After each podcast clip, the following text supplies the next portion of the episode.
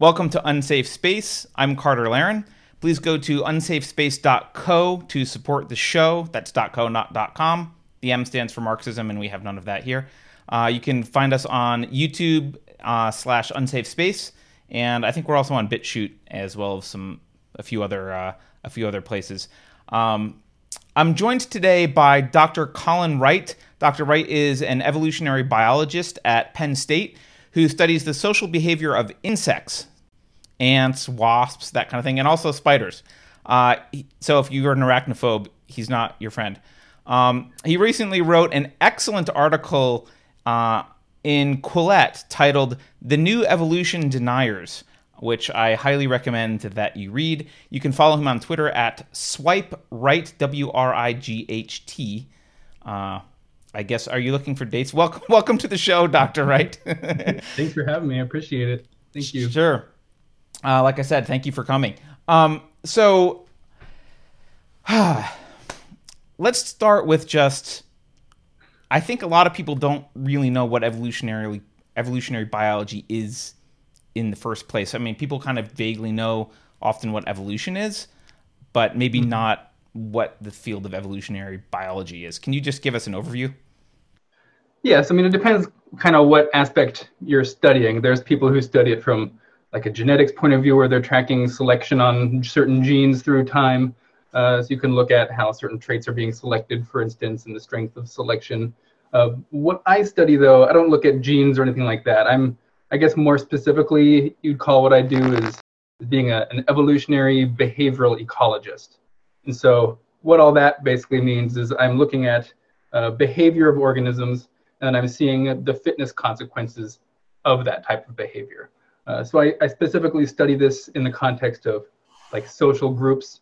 So I'm looking at like the personality of, of individuals within groups and then how how their individual personalities kind of uh, combine to create these emergent colony level personalities and then how these differences in both individual and group behavior um, influences things like the colony's survival uh, or how well they perform certain tasks. So these proxies for basically group success. So that's basically what I'm doing. And it's, it's, it's kind of a subfield of evolutionary biology, but I'm not specifically tracking genes or selection, just kind of using proxies for those types of things. So I honestly, I you you had a a sentence in your article that said something about the personality study of animal behavior is a vibrant field of study or something.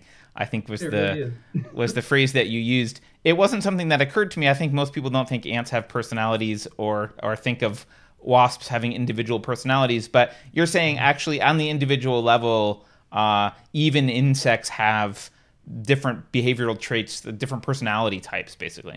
Oh yeah, exactly. So I mean, if we commonly think of personalities as being in in humans, you know, your friends they have different personalities. You know, people are you know more docile or aggressive, or they're introverts or extroverts, things like that. And then if anyone has, you know, if you have two dogs or two cats, uh, you'll notice that you know they have distinct personalities. Some some are going to be more aggressive, some are more docile. Just there's all types of ways uh, you can classify their behavior, how much how, how explorative they are, how much they you know if they're going to tend to run away if you open the gate for your for your yard, or if they're just going to stay inside.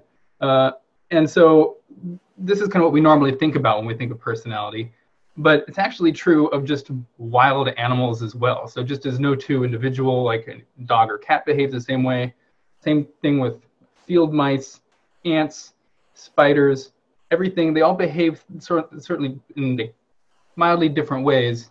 Uh, and this is kind of a way that they can kind of carve out their individual niche in the environment as well. So there's been this big idea in the, in the past that sort of behavioral differences among among animals it's just kind of adaptive noise. It's not really important.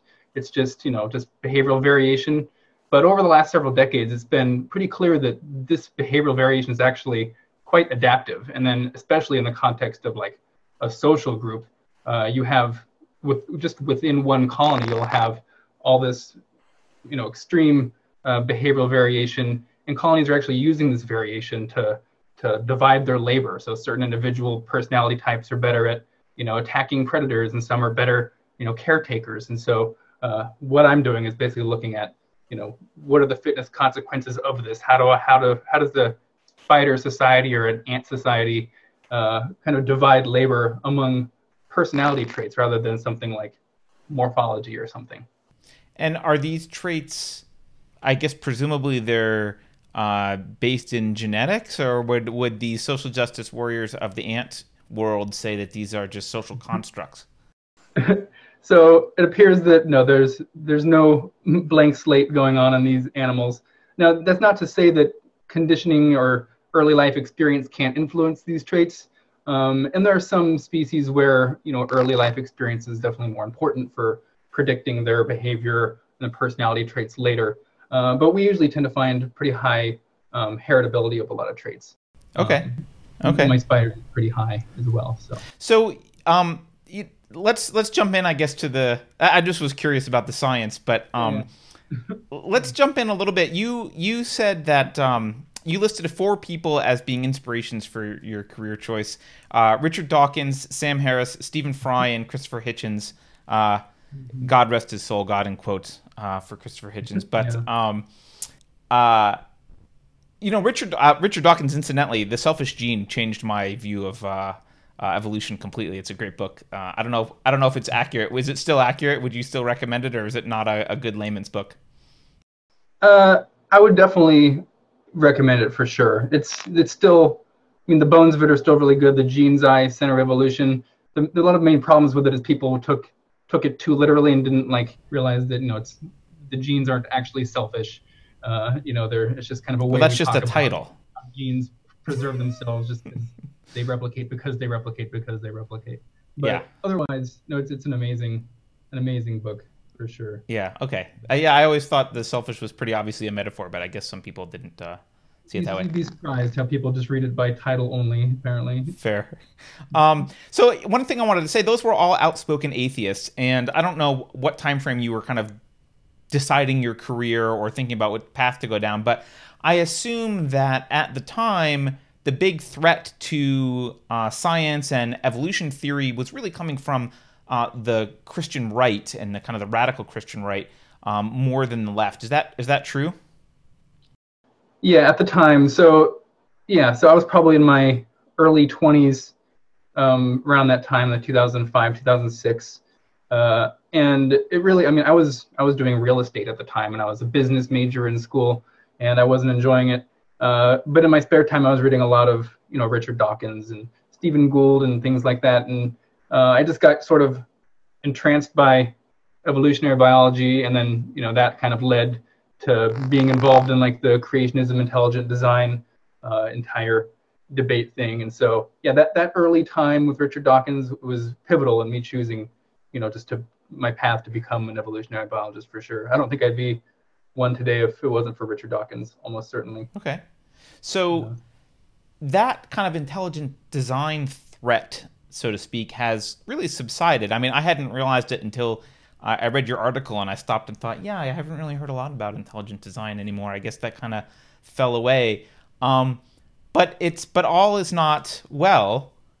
It was replaced by a different threat. Do you want to just kind of introduce the threat that you noticed and and uh, the yeah, main subject yeah. of your piece?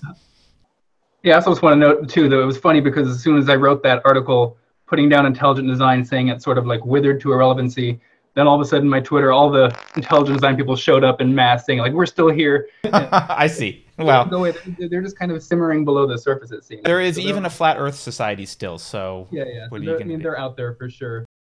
Uh, but yeah, so it's true that in general, um, yeah, in the last eight, ten years, something like that, it just hasn't seemed to be uh, really front and center. Um, they lost a, the, the big court case uh, in, in, in the 2000s, and then they just kind of went away. And then for a long time, everything seemed all right.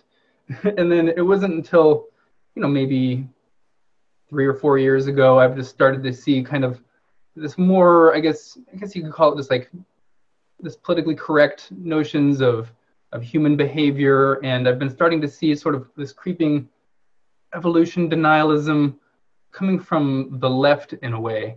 So uh, reverting back to you know blank slate psychology, uh, this idea that you know we all start off like our brains are identical and the only behavioral differences we see between males and females and humans is just pure purely result of our of our upbringing. Um, and then, you know, that was something that was concerning, but you know, it was it's always been there to some degree, even it's been ramping up. And then it just became kind of even more jarring when I started seeing people start bringing up things like, you know, that sex itself is a social construct, not just, you know, our behaviors, but like the actual biological sex, just like, you know, male and female, and that that is somehow no longer a thing. It's just the social constructionists have really just like, in my piece, I said they're just jumping the shark basically, uh, and just going full full moron here. It's it's a quite astonishing. Yeah. So let's talk about this because you you you mentioned that they kind of set up what to, looks like to me to be this false dichotomy of um, this uh, tabula rasa psychology viewpoint, right, where all brains are identical and all all like everything's identical and everything uh, all the differences are social, um, and then they kind of criticize the evolutionary biologists by by categorizing them as evolutionary essentialists, where they basically are saying, well, it's not all biology, but no bio or it's not all genetics. But I don't think any scientist is saying it's all genetics. Can you tell us like what is it? I used some good analogies in your article. What what what is the actual science here? Yeah, I mean, so like most things, things are, are pretty complex, and it's it's going to be a combination of genetics and environment. We call that like a G by E interaction. And I've never met any behavioral scientist who would deny the importance of socialization and how that can change the development of your mind and change your tendencies. But that we also have innate evolved differences. We see them in our closest primate ancestors and in mammals generally.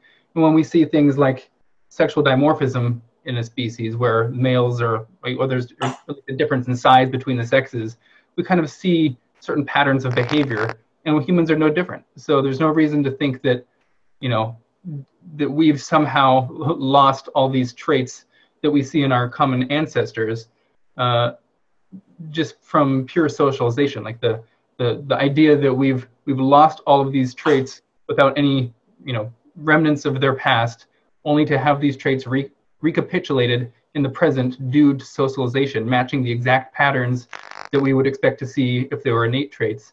Like that's just um, no, there's no real basis for that. Like the best explanation is we've inherited these behavioral traits from our common ancestors.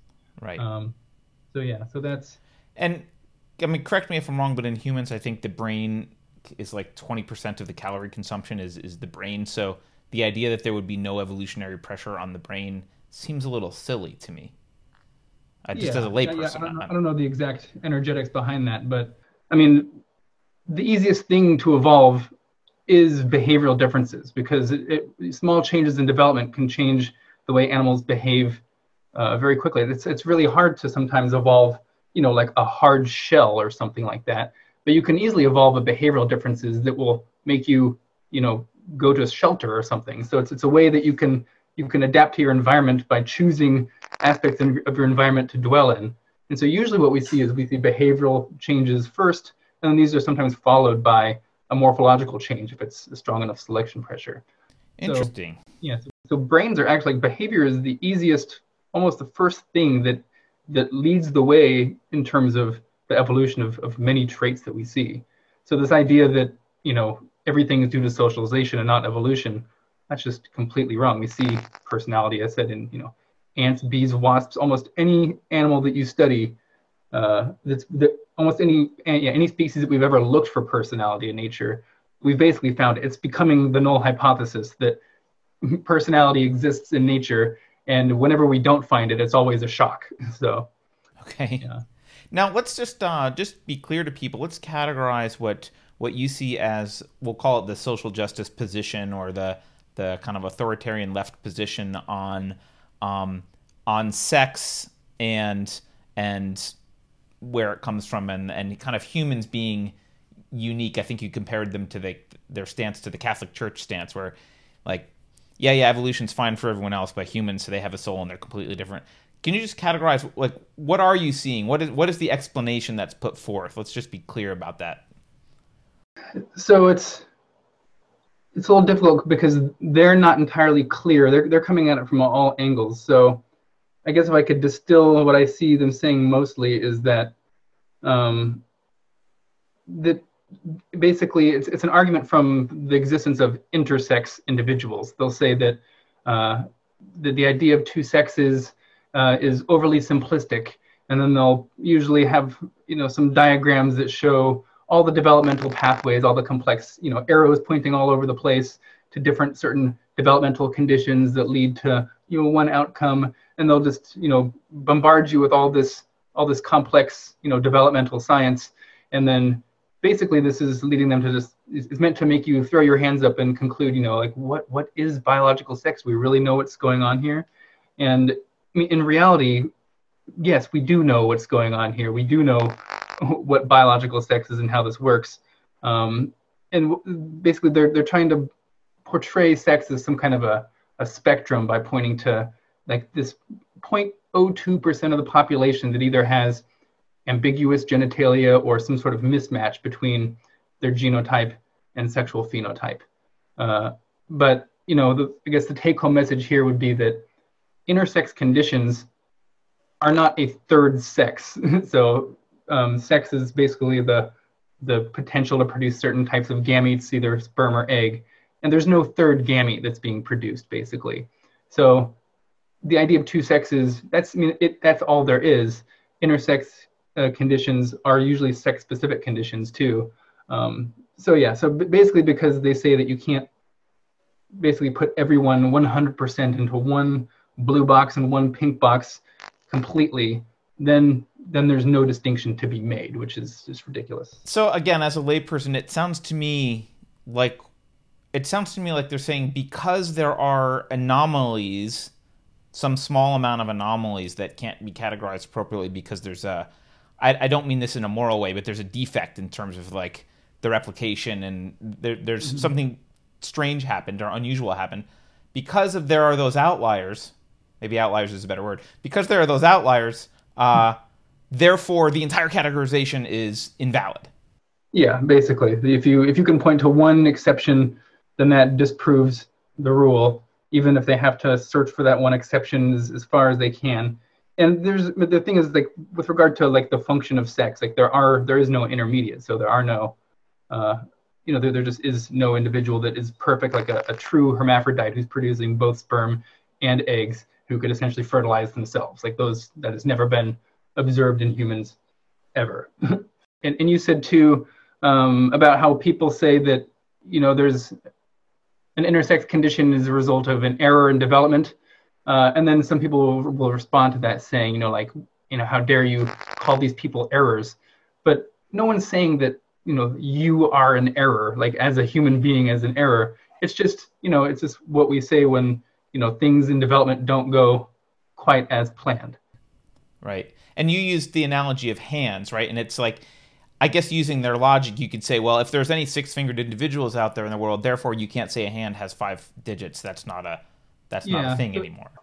For for that analogy, it was basically um, that one Scientific American article that had all the charts with all the you know the flow charts and is meant to confuse you about like do we know what sex is well i mean if you look at the chart that you could make for any developmental process. I mean, development is just inherently complex thing. There's, you know, all the timing of certain genes being turned on, interactions with hormones in certain tissues. Uh, so, like, yeah, so de- having a hand to develop, if you were to chart that out, it would look enormously complex, and you could then trace those development of six-fingered individuals, or you know, I, I don't know many deformities that happen with hands, but you could trace these out. But that would just, you know, ignore the entire fact that the vast majority of people still end up with five fingers, perfectly functional hands.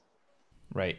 So tell me, is this um do you think this is really kind of like a fundamental attack on reason itself, or is there something like less fundamental going on? Because I, I got to be honest, before we started, I was browsing the web a little bit and I found this article on everyday femin- feminism, which is a horrible website, but uh, it's the title was three reasons it's irrational to demand rationalism in social justice activism, and the re- reasons were one, being rational has no inherent value.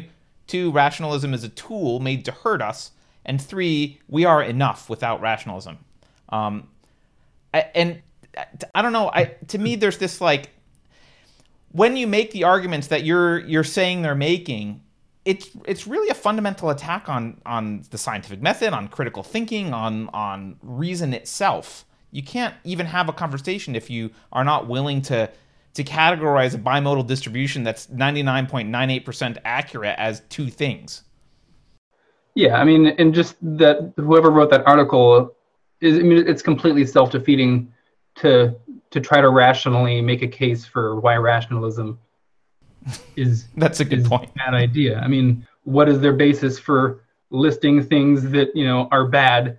I mean, they have to be using logic and reason, and they're rationalizing. So yeah, it's just it makes absolutely no sense whatsoever to do anything like that. But I, I do see, yeah, there's definitely an attack on reason, and this is mainly from you know I'm not an expert in in postmodernism or anything like that, but um, as far as what I've read and you know the work of like James Lindsay and everything, uh, there does seem to be just this mentality of deconstruct everything. You know, like science is a tool of oppression. You know knowledge is created by those that are in power and therefore we need to just deconstruct all these narratives and then in, you know in their place we'll just build our own our own re- realities. Ignorance is bliss. That's the that's the fair. Yeah basically. Fair so you said that you've seen scientists start to self-censor you you mentioned some pressure that you had um, can you talk about that a little bit i mean how how how how much do scientists self-censor i mean is it for those of us who aren't in academia, we all kind of assume like, ah, that's an outlier. Mostly scientists are fine and doing their thing. Yeah. So it's hard to quantify. That's for sure. Um, I know that self-censoring was a, a, really big problem for me, especially the further along I've gotten in my scientific career. I have more and more professors that are, you know, joining my Facebook and becoming friends. And then due to this ongoing polarization, you tend to see uh, if you make you know any moderately controversial post, people will just like pile on. Uh, and so I've just increasingly sort of self-censored, and then you know through through grad school, then when I'm searching for a postdoc, you know nobody wants to be Googled and have some you know other things that have something on the internet show up that you know that puts you in the camp with you know Nazis or something. Right. Uh, and then so yeah, so then once I got a postdoc, then it's just like, well, now I need to be extra squeaky clean because I'm applying for faculty positions, and there's you know the all the, the hiring committees are composed of people, and you'll you bet your butt they're going to Google your name whenever you're uh, when, whenever they're going to hire someone for a certain position. And you know if you're public out there, your Twitter handle is going to be the first thing that they're showing up.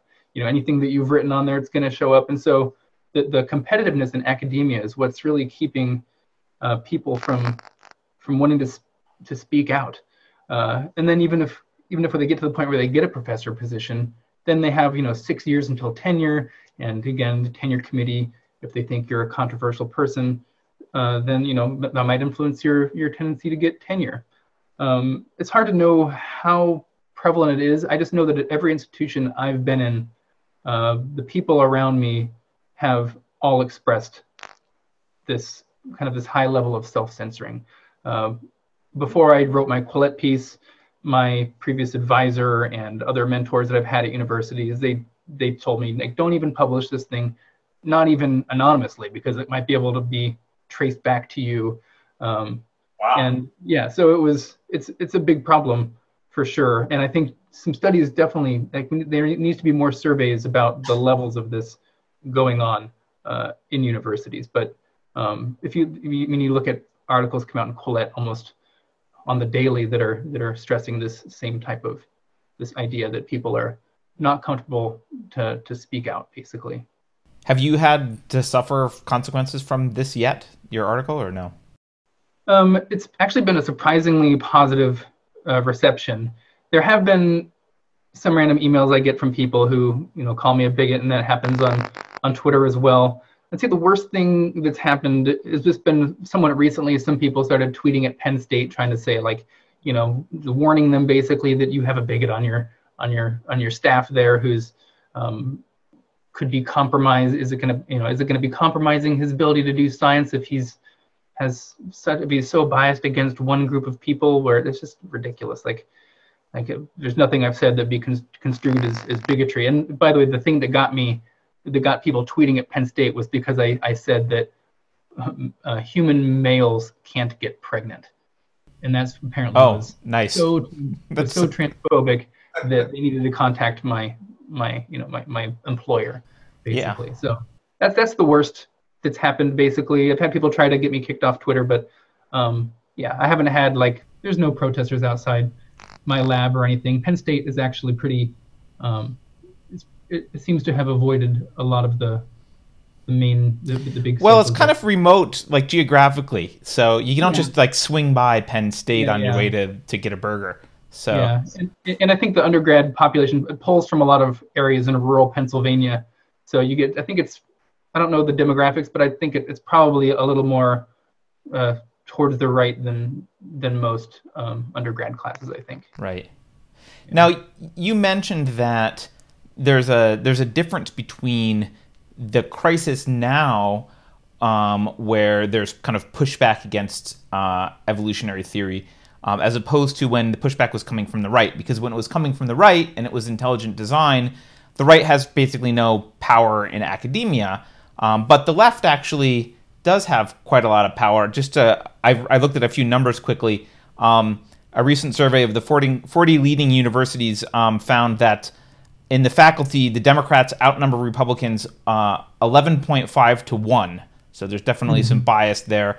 Um, and if you look at the fields like social scientists, um, they're even more radicalized. Like 18% of the social scientists identify as Marxists, like blatantly.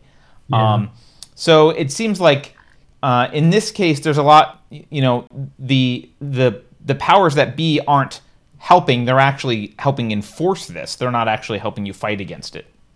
Um, is that is that your experience? I mean, do you have you know, the, the, does the dean of the university say, like, pull you aside and say, yeah, you're right? Or does he say, shut up or you're going to get in trouble? Um, so, I mean, it's going to vary from university to university. Uh, it's actually the, the main threat that a lot of people see isn't necessarily from the administrators quite as much. Um, it's mainly from what most people worry about is the the student body, basically. Um, you know, going on your Twitter trying to find something that's problematic, and then basically just going nuts, and then petitioning administrators for your job, saying that you're a bigot, saying you know, and and then when administrators have this on their hands, you know, there's there it's there's so much outrage that people just worry sometimes that um, it's, it, would be almost easier just to get rid of you and save face and act like that they're they're putting forward like a, a compassionate face to the world of like yes this person is gone now. The the you know the bigot who you know said said that males can have can't get pregnant or something. Um, so yeah and so it's basically the worry is that these administrations are gonna are gonna cave to the the mobs of students basically and this is like what happened to you know like Bret Weinstein and Heather Heather Heying, um, right. things like that. So that's that's I think what we're most worried about. Um, yeah. Okay. Now, I think to a lot of people, they we viewed this. I, I, think a lot of people know that there's been craziness happening in in universities, and especially in terms of kind of radical Marxism and and you know you mentioned deconstructionism and Derrida and the whole kind of crappy postmodern philosophy. Um, mm-hmm. But I think a lot of us, you know, I have an engineering degree from years ago, and a lot of us kind of assume like, yeah, that, but that's just the crazy humanities. Um, they're just their own thing. It it's really not the sciences. But you mentioned actually that I know anthropology isn't really a hard science, but you mentioned that a bunch of anthropology students were uh, now kind of uh, in this Facebook group arguing that uh, sex was a social construct as as a given. And you also talk about people learning this this tenant that sex is a social construct in humanities and then just you know taking it over into the sciences and applying it without question is do you see there being more influence into the science sciences from the humanities or is that are they kind of keeping it at bay i mean how much I guess is it getting worse? Is it getting into the sciences more, or is it? Um, yeah, there, there's a, a little spillover. I don't want to like sound the alarm and act like you know like they're they're in the labs doing like you know just destroying evolution or something like that because that's that's not the case. But I do I do know a lot of of graduate students at the places you know when I was in, in Santa Barbara and when I was a grad student at the University of Pittsburgh. Um, there are a lot of grad students who do have these ideas.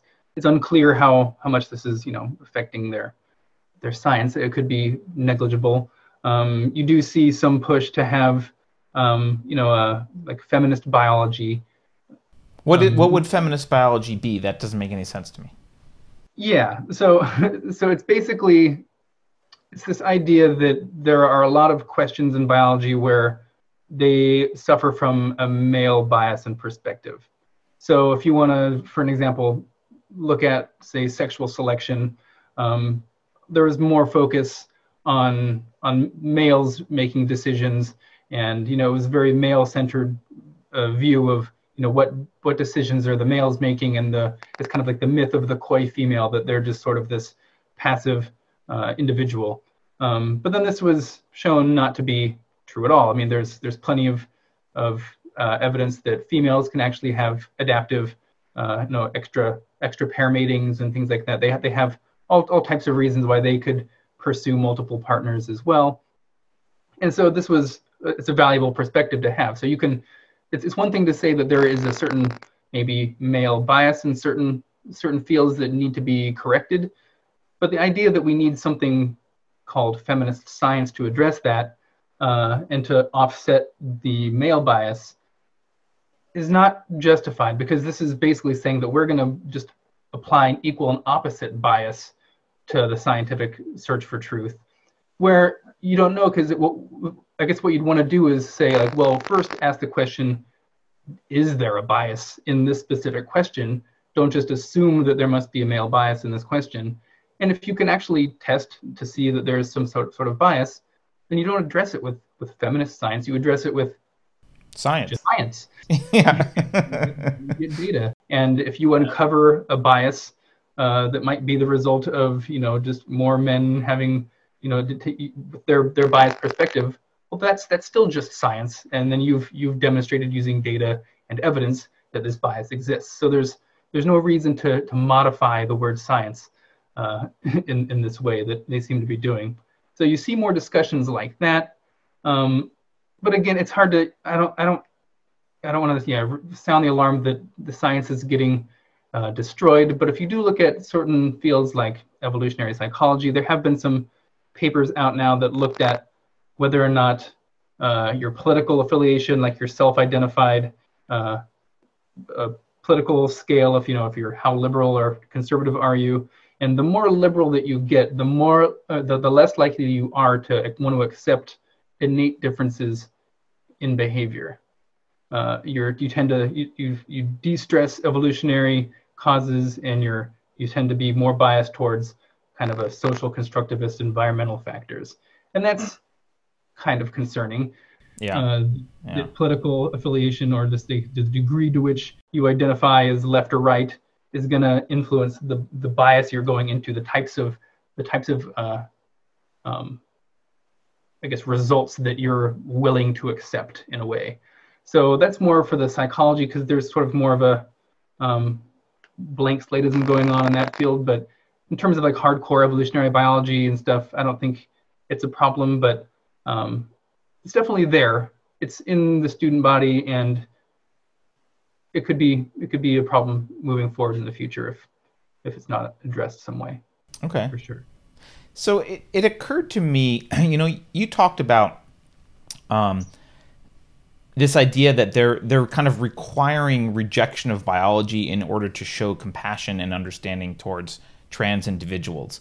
Um, and it occurs to me that if you if you make that a package deal, if you say compassion needs to come with rejection of biology, you're kind of setting up trans people for um, some pretty uh, lack, like a lot of lack of compassion, some some pretty uh, horrid backlash because the backlash will come wrapped without compassion because you've linked the two as like, well, if compassion means reject biology, and I want to support biology, then it's going to come with a lack of compassion, and it, and it it yeah. seems it's almost uh,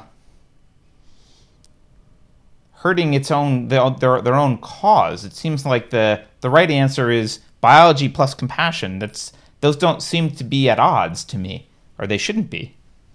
Yeah, definitely. I mean, it's got to be truth has got to be the most important aspect in the whole equation here. Uh, and, and the thing is, I don't know, I haven't met any biologist in any departments I've been in that is a bigot or a transphobe. They're almost always on the left and they're pro LGBT rights just across the board. Like there is, I've not, I've not a single person who would be against gay marriage or equal rights for anyone and the right to express themselves. But also, as scientists, you know, we we know the biology, we know what sex is, we know that you can't actually change your biological sex. And so, for a group to to link their their rights or their their mission to of, of um, self fulfillment to to a rejection of what we know is verifiably true, it just makes it impossible for scientists to be as good of allies as we can be because we we think that everyone should have the right to express themselves. We, they no one should be the target of of actual bigots who hate trans people because they're trans. Um, I think I said that a main problem among a lot of trans rights activists and social justice warriors is they they kind of interpret attacks to their ideology as an attack on their humanity. And that's just definitely a distinction that needs to be just made and stressed as much as possible that, that we can criticize the ideas that you guys are having while still fully accepting your humanity 100%. Um, and that's, I think that, you know, people need to stress this more. And I, I do worry that a backlash that people might have to this trans militancy will be sort of a, an, an, erosion of that compassion. But I think that really needs to be just stressed and held up as much as possible because that's we, we can't lose the compassion side of that equation because trans people they do go through they go through hell. I mean they I, I don't know what it's like to have you know to to feel like I'm in the wrong body and they do face a lot of oppression from people who are legitimate bigots. Um, and that's not okay. But yeah, we can't we can't jettison truth in favor of these narratives that you know that they're actually not the sex that, that they were that they were born. Right, and ultimately it probably won't help them if we did. So. No, and and then that brings up other things about you know having them participate in female sports if we just all want to buy into the the same delusion.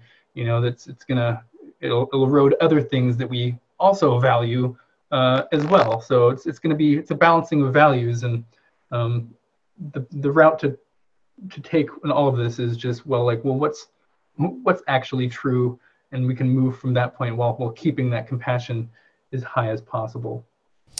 Yeah, I you know I actually just read an article today. I forget what sporting event. It was some sprint in in women's. I don't know if it was college or wherever it was, but the the first and second place were, were, were trans women, which is like, you know, it's no one really talks about how this is affecting uh, biological women.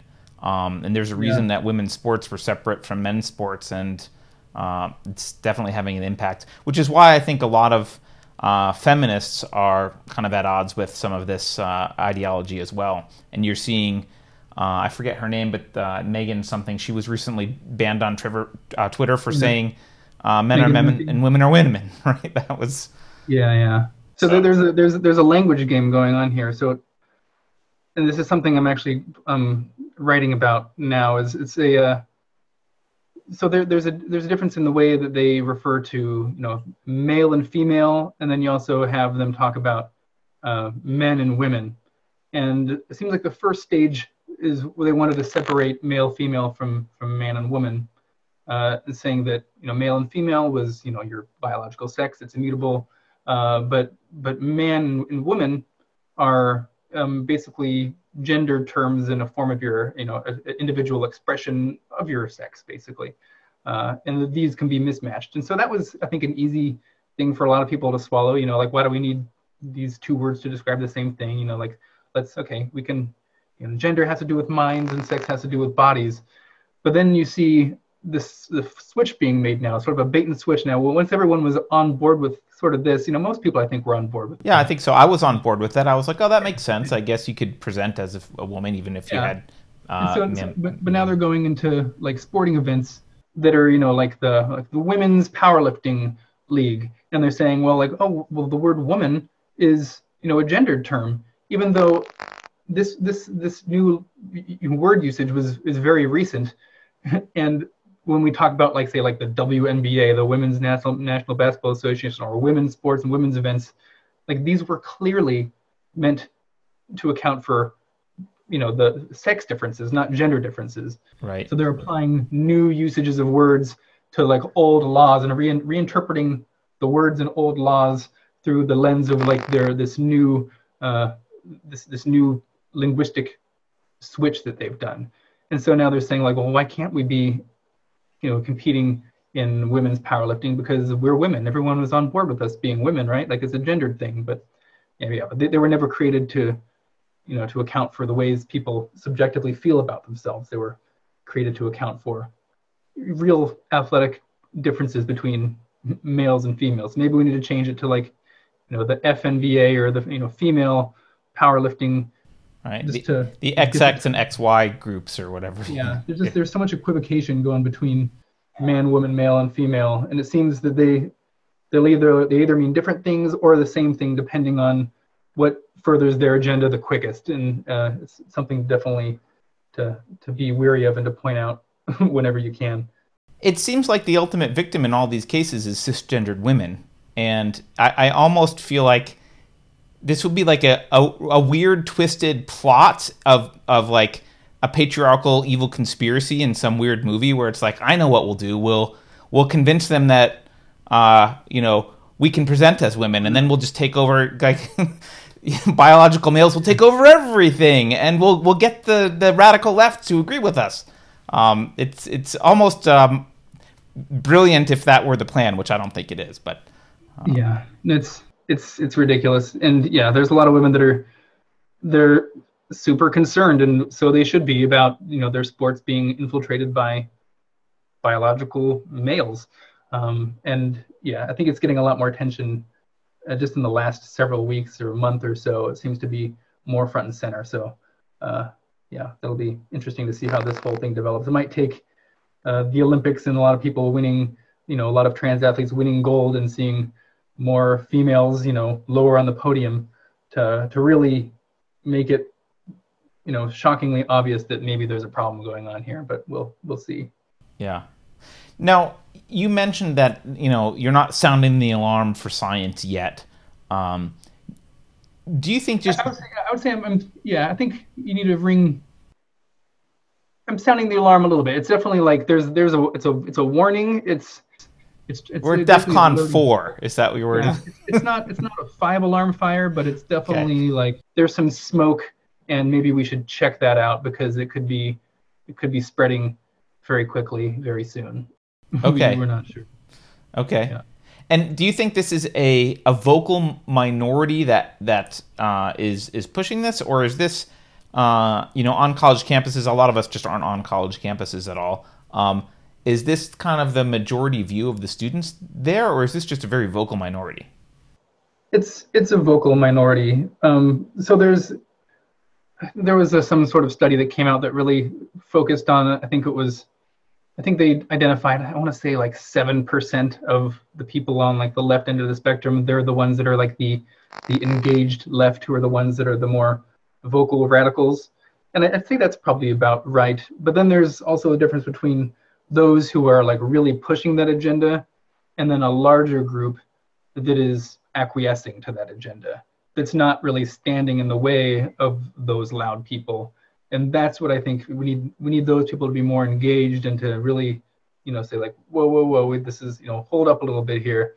Um, but a lot of those people they're just not interested in a lot of this. I find a lot of my colleagues they just want to do science in their labs. They don't care about the broad culture wars. And so when people are like you know trying to push these agendas and they want to have you know a feminist science meetup or do you know they they they usually just don't care because they don't think it's a problem because they're just being good scientists working in their lab and it's you can't really fault them uh, you know in a big way. But at the same time it's their um, nonchalance that's kind of letting this spread faster than it should be because they're not they're not pushing back like like a lot of people who are um, who are really kind of paying attention i think uh, are trying to do right i think that makes sense now do you think um, do you think any, anything can be done really? Like what what would you suggest to try and reverse this or or fight this? does it require scientists paying more attention to culture, or can the rest of us kind of help in some way? Yes, I, I mean ultimately, I think it needs needs to come from more and more people just being willing to to speak up and put themselves out in the out in the open for this, being willing, being, uh, you know, not there's there's you could just put a um, you could have an anonymous Twitter account, but um, I thought about doing that when I wrote my article, but I decided at the end of the day that you know it would just be much more powerful to actually have you know a name on there where people can see like this is a real person who's coming forward. Um, you do see a lot of anonymous Twitter accounts, and you know it's it's understandable why, but I think what's what it's going to take is a lot of more people to to just sort of resist this and say like actually this is a problem. Biological sex is real. I'm not going to acquiesce to your demands just because you guys are loud.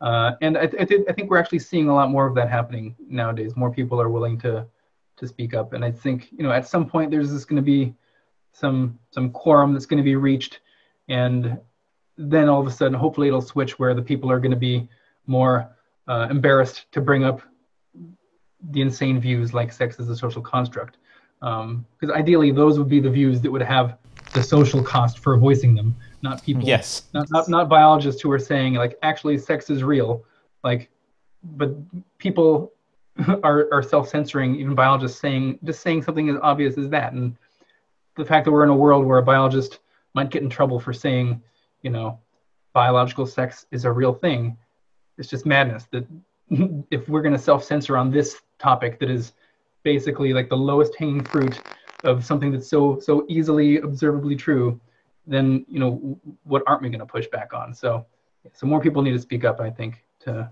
So that's a that's a an optimistic I think viewpoint. Um, let me just I'm, play. I'm optimistic. Let, let me play the pessimist for a minute though, because Twitter doesn't let you do that. Twitter is shutting down um, people who say men are men and women are women. And so Twitter is on their side. It's not an open forum.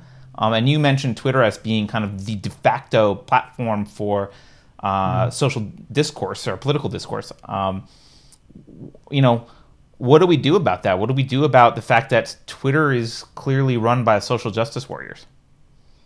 Yeah, so I think for the at least the short term, we need to be able to just be extremely precise in the language we use on Twitter because Twitter has completely doubled down on the the gender self ID definition of gender, where it's you know you're you're the gender that you you say you are, um, and if you misgender someone, if you use you know uh, if you use the word he to describe for someone who identifies as a she, that's misgendering. You can get banned for for life for doing that. Um, but so I've I've refused to play that game. Whenever I'm on Twitter, I you know, I just make absolutely sure that if I'm talking about biological sex, I'm using male and female. And then, and if I'm talking about gender, I want to have them, you, you tell me what gender is so I know what you're talking about here because I don't want to be baited. And you will see them try to bait you into like, you'll make an argument saying something like, like when I said, uh, you know, human males can't get pregnant, someone will respond, yes, men can get pregnant. And it's like, oh, you said men. I said males and then so, then they'll, they'll try to get you to then play their language game so then you disagree with them and say something like men aren't women or women aren't men which are gendered terms and then you're going to get flagged and potentially banned interesting so, okay yeah it's, it's that's what they're they're doing and so even though there's a perfectly reasonable argument to be made that you know there's there's many different uh, definition of gender if you're a radical feminist it's more of you know a social contract in the way that you know society genders individuals. and it's, it has to do with like the norms and expectations and roles associated with perceived biological sex. Like that's the whole that's one framework that they're working with. Then you have like the gender self ID people, which is just like I am the gender that I say I am, and that may or may not be equivalent to sex depending on the weather. Um, and then there's people that are conservatives who, whenever they say the word gender, they're essentially just meaning biological sex. Like if you look on your, right, you know, some driver's license might say gender. Like, well, no one asked me, you know, how I identified. It's just, it's clearly just what they mean when they refer to sex. And so you have all these different uses of gender. We all need to realize that Twitter has has decreed that the gender self ID ideology is their basis for banning individuals. And so I don't I don't use that at all. I, I, I as a biologist, I'm just going to talk about sex when I mean sex, male, female, and I try to not even use gender terms as much as I possibly can. Um, and I find that that's I've been people have tried to report me for, you know, saying things, but I think because of my precise use of of male, female, uh, that is so far it's it's been a good shield against that. Yeah, fingers crossed. I, I think a lot of people don't realize that. I, I, I didn't until you just said it. I real I hadn't thought of it in those terms of like, oh, male and female are biological sex terms, and men and women are gendered terms. Like, yeah. I hadn't probably, thought of that. That's probably the biggest source of confusion that you see on Twitter right now when people talk about gender and just just using everyone's using man woman in completely different ways. And so I'm I'm writing an article about this right now just because it's just causing so much confusion. It's kind of I, I will compare it to if you have a if you're talking to someone and you ask them if they believe in God and you, they might say, "Oh yes, I do," and you might say, "Oh, me too." But then you know you mean like you're a pantheist and you mean the universe when you're talking about the God, and then this other person who agreed with you that God exists means, uh, you know, they're they're mean like a Orthodox Christian God who answers your prayers. Like they actually don't agree on anything. They just agree that they believe in the noise God, even though there's no actual like conceptual agreement going on whatsoever. And that's what's happening on Twitter. Uh, and that's what's getting people banned for inadvertently saying, like Meghan Murphy, when she she got banned for saying. That's who it uh, was. Thank you, Meghan Murphy. Yeah. yeah, she got banned for saying, you know, men aren't women though. And in in the radical feminist framework, they use men and women in different ways than the uh, gender self ID people, the trans rights activists. And then she got banned, you know, was that was her first suspension. Then she got banned when she referred to someone like, yes, that's him, because him, her, those are gendered terms. And so it's the misgendering that Twitter is getting people banned for. So, but if she had said males aren't females, they would have been, she would have been safe. Probably, I would be shocked if they banned her for that. Interesting. Uh, yeah, but you know, they, they might, who knows, they might start doing that too, because I mean, they've apparently are okay with changing meanings of words recently, and they could change them again. Um, and people might, and there are a bunch of trans people who who are saying that you know, you know, you need to call us, you need to, we are biologically male now, um, and so depending on how much Twitter wants to protect people who identify as a different sex rather than gender, uh, that could it could end up being taboo to say males aren't females. Although that's one thing I'll never stop saying as a biologist. It's just true. So sure, yeah. I sometimes wonder even if the most trans people are even on board with some of this crazy activism. I, am not so sure. I imagine that a lot of trans people are are just kind of look at this this radical social justice stuff and kind of wish that they would just shut up and stop making a big mm-hmm. deal and let them go live their lives. Yeah, and, I think that's you know. I think that's definitely true. Within any group, it's going to be the most vocal minority. Um, I mean, I did a appearance on on TV a couple like maybe a month ago with uh, Jenn Smith, and she was a, a trans woman. Um, actually, it goes by he pronouns though, and him, uh, because they identify themselves as a male. They don't buy the whole, you know, that they're they're you know realists. They they she completely admits that they're uh, biologically male, but they you know identify as a as a woman, and they have right uh, expressed themselves in that way. But she just got banned on Twitter, actually permanently recently as oh, well. For what? Uh, for, again, for misgendering because she uses. Um, for misgendering herself or someone else. Yeah.